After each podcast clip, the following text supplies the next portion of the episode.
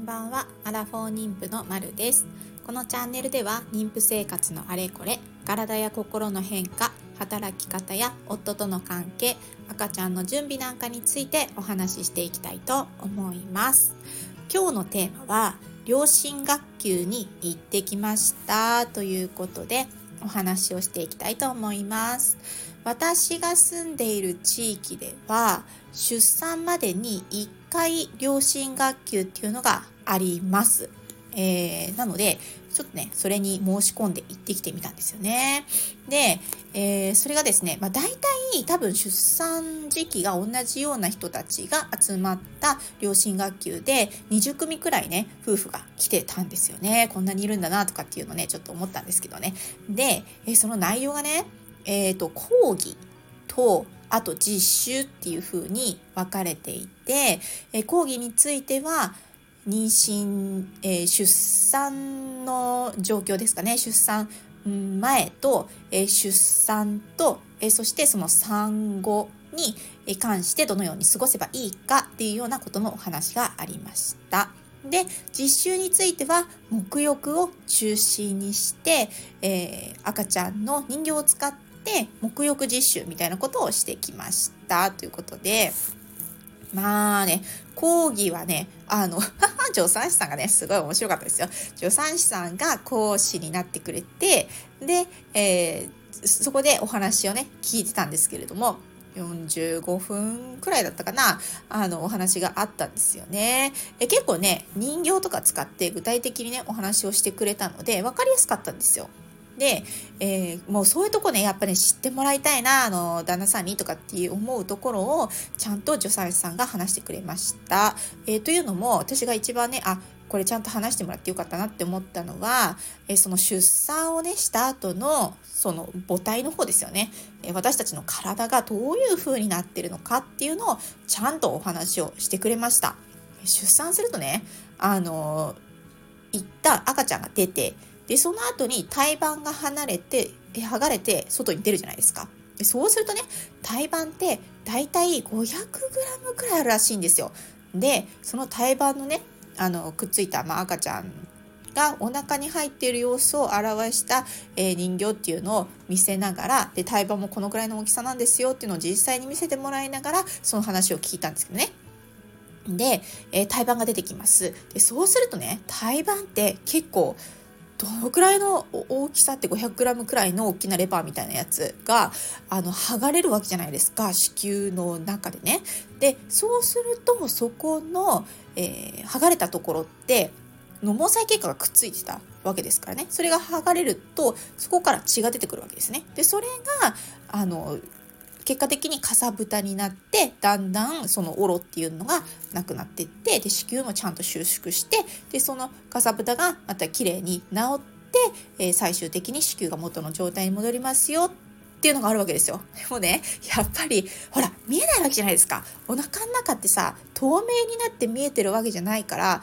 やっぱこう表だ表から見てるとあんまり私たちって多分出産した後もその変わってない別に外から見て血が出てるわけじゃないです。からねどうか切れてるとかいうわけじゃないから。だけどお腹の中ってあれだけ 500g の大きな胎盤が入っててそれが剥がれたところが全部傷になっててでそれを治すためにその三熟期っていうのがあるんだよっていうお話を、まあ、その具体的にね人形を見せながらで胎盤の大きさも見せながら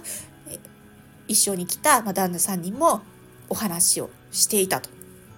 っていうのがあったので、まあ、そういうのをね具体的にイメージさせてもらえるっていうのはすごく良かったかなっていうふうに思いますだからその三熟期っていうその俗の字ですね。なんか「しとね」っていう風に書くらしいですがとにかくあのもう寝てる。寝てなさいっていう。休みなさいっていう時期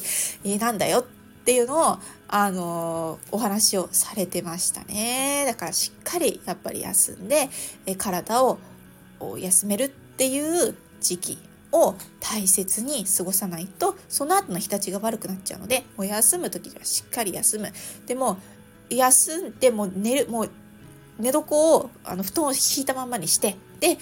ちょっと起きて赤ちゃんのお世話してもう自分も寝るみたいなそういう生活をしてくださいっていう風に言われましたなのでもうしっかり休むっていうことをまずまず考えて産後は生活をしないといけないんだなっていうのをすごく感じました。まあ、それが講義のとこですよね。で、え次に目浴の実習ですよ。目浴実習。でね、これ、目浴実習って、本当にね、あの、目浴ってどういう風にやるんだろうって、例えばね、YouTube とかで動画を見て、まあ、なんとなくね、なんとなくはこういう感じでやるんだとかっていう風に思うんですけど、実際に、あの、まあ、3.2キロぐらいの、まあ、3キロぐらいのね、お人形さんを使って、で、目浴をこう、やってみたりとか近くで見たりとかするとまあ大丈夫かなとかってちょっと思っちゃったりとかするんですけどね ただ良かったなって思うのは、えー、私たちの地域では行ったところでは奥さんがよりもあのお母さん側よりもそのパートナーの方に、えー、浴をやってくださいっていう風にお話をして実習をさせてもらいました。で私たちは出産する時に病院で沐浴っていう実習っていうかもうだ本物ですね本物使ってもよくやるんでそこでしっかり指導してもらえるので今日はパートナーの方を中心にして、え、沐浴の実習をしてくださいということで、まあ、しっかりあの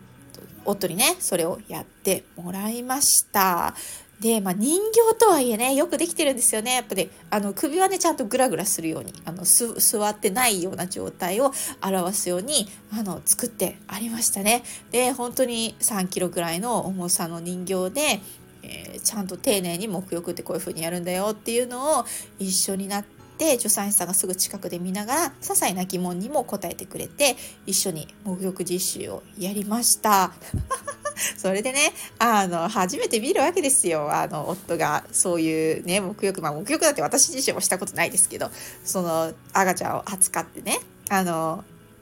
頭を洗ってみたりとか、まあ、実際にお水とかは使わなかったんですけどこういうつもりでですよねだからガーゼにお水含ませてお顔を拭いてあげるとか、まあ、そういう風なねところを実際に見てみてああなんかちょっと丁寧にちゃんと扱ってるなとかっていうのを思ってちょっと安心したっていうのがありましたね。でもう一個ねあの私初めて知ったんですけどアウトバスっていう方法であの沐浴っていうやり方あるらしいですよね。で実際にあのお湯につけるっていう行為自体は5分くらいで済まさないといけないらしいんですよね赤ちゃんの場合。でなんですけどあの初めからお湯につけてそこでこうあわあわしながらあのなんで泡立てながらですねあの体が洗ったりとかなんだりとかってやってるとあっという間に5分過ぎちゃうからでそれだと良くないのでまず最初に本当にお部屋でねあったかいお部屋でえ簡単に体を洗ってねそこでねちゃんと泡つけるんですよ。泡つけてで泡を一旦こう拭ってでそれで最終的にその、えー、成分ですよね。石鹸の成分をきれいに洗い流すためにお風呂というかベビーバスですね。ベビーバスにつけてあげてこう洗い流すくらいのあの感じでやるとお湯の中につけてるのは5分以内くらいで収まるのでえそういう風なやり方があるよっていうので今日はそれで教えてもらったんですよ。なるほどと思って私最初から全部そのね、あの、ベビーバスに入れて、で、そこでこう体洗ったり頭洗ったりっていうのは最初から最後までしなきゃいけないのかしらとかっていうふうに思ってたんですけど、全然そんなことはなくって、あの、お部屋で、暖かいお部屋で、え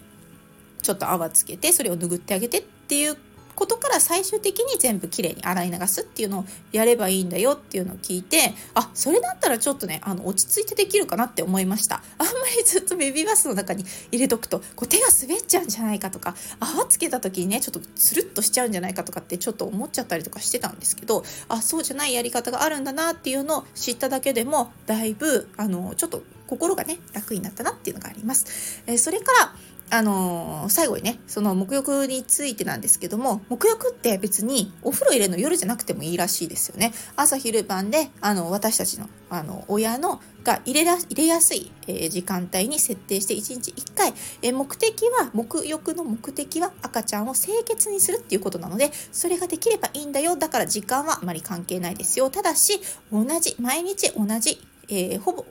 大体同じ時間帯に入れるようにしましょうねっていうのが沐浴の大切なことらしいんですよね。だからあのある程度その親の親である私たちの生活リズムも考えながら沐浴っていうのは調整ができるんだなっていうことが分かりました。はいというわけでまあ初めての両親学級というか多分ね最初で最後のねあのこのこの出産に関しては最初で最後の両親学級だったんですけれどもあの実際に助産師さんに指導してもらったりとか助産師さんのあの経験のお話をしていただいたりとかっていうのがあって、えー、お勉強になりました。えー、地域でこういうふうに活用できるような教室っていうのはどんどん積極的に使っていこうと思います。では今日はこの辺でじゃあね